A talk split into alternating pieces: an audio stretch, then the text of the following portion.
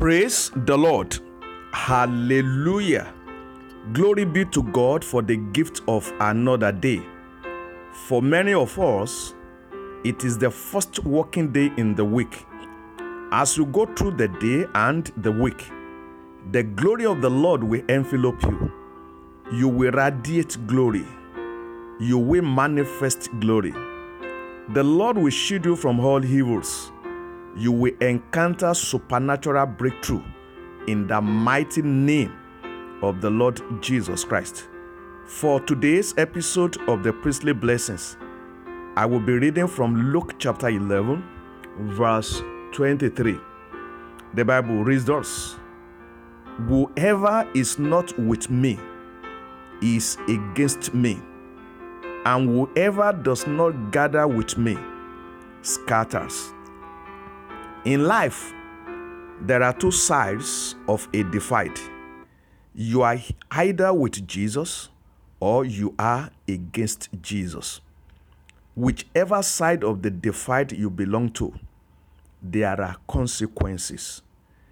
Jesus Christ is God's only solution to man's problems in life.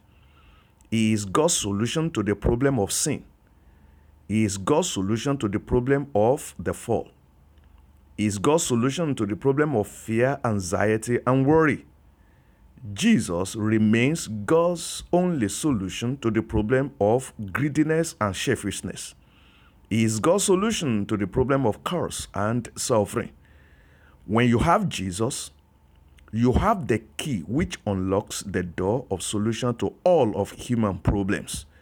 When you do not have Jesus, you are totally cut off from the source of your being and you are lost.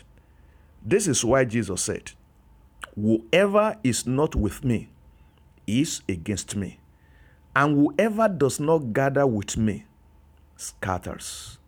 In Colossians chapter 1, verse 17, the Bible says, In Jesus all things hold together. All things, everything inclusive. In Jesus, all things hold together. And outside Jesus, nothing holds together. As you resolve to come under the lordship of Jesus Christ, his kingly dominion will be firmly established upon your life. He will bless the labor of your hand. Your little effort will enjoy the blessings of God. Evil wind will not blow away your harvest. The wicked will not plunder your harvest. The hold of strange power which scatters your labor is broken in the name of the Lord Jesus Christ. This week, by the reason of divine intervention, your effort will yield fruits. This month, your investment will bring forth harvest. God will command your harvest to manifest. Eyes will see, mouth will speak of, and hand will lay hold of it in the name of Jesus by the reason of the restraining power of the Lord, evil forces will lose out in your life.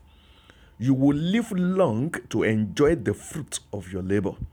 I take authority over the evil wind that is blowing against you, and I command it to hear the word of God and cease in the name of the Lord Jesus Christ. With you, I declare no more effort in futility no more wastage from the pit of air. Spirit, soul, and body, you are covered with the blood of Jesus. It is well with you. Go in the power of the Lord Almighty and enjoy the fruit of your labor. Amen. I believe that the Lord must have blessed you through this short devotional message. I want to encourage you to feel free to share the message with your friend. As you do, remain blessed. Amen.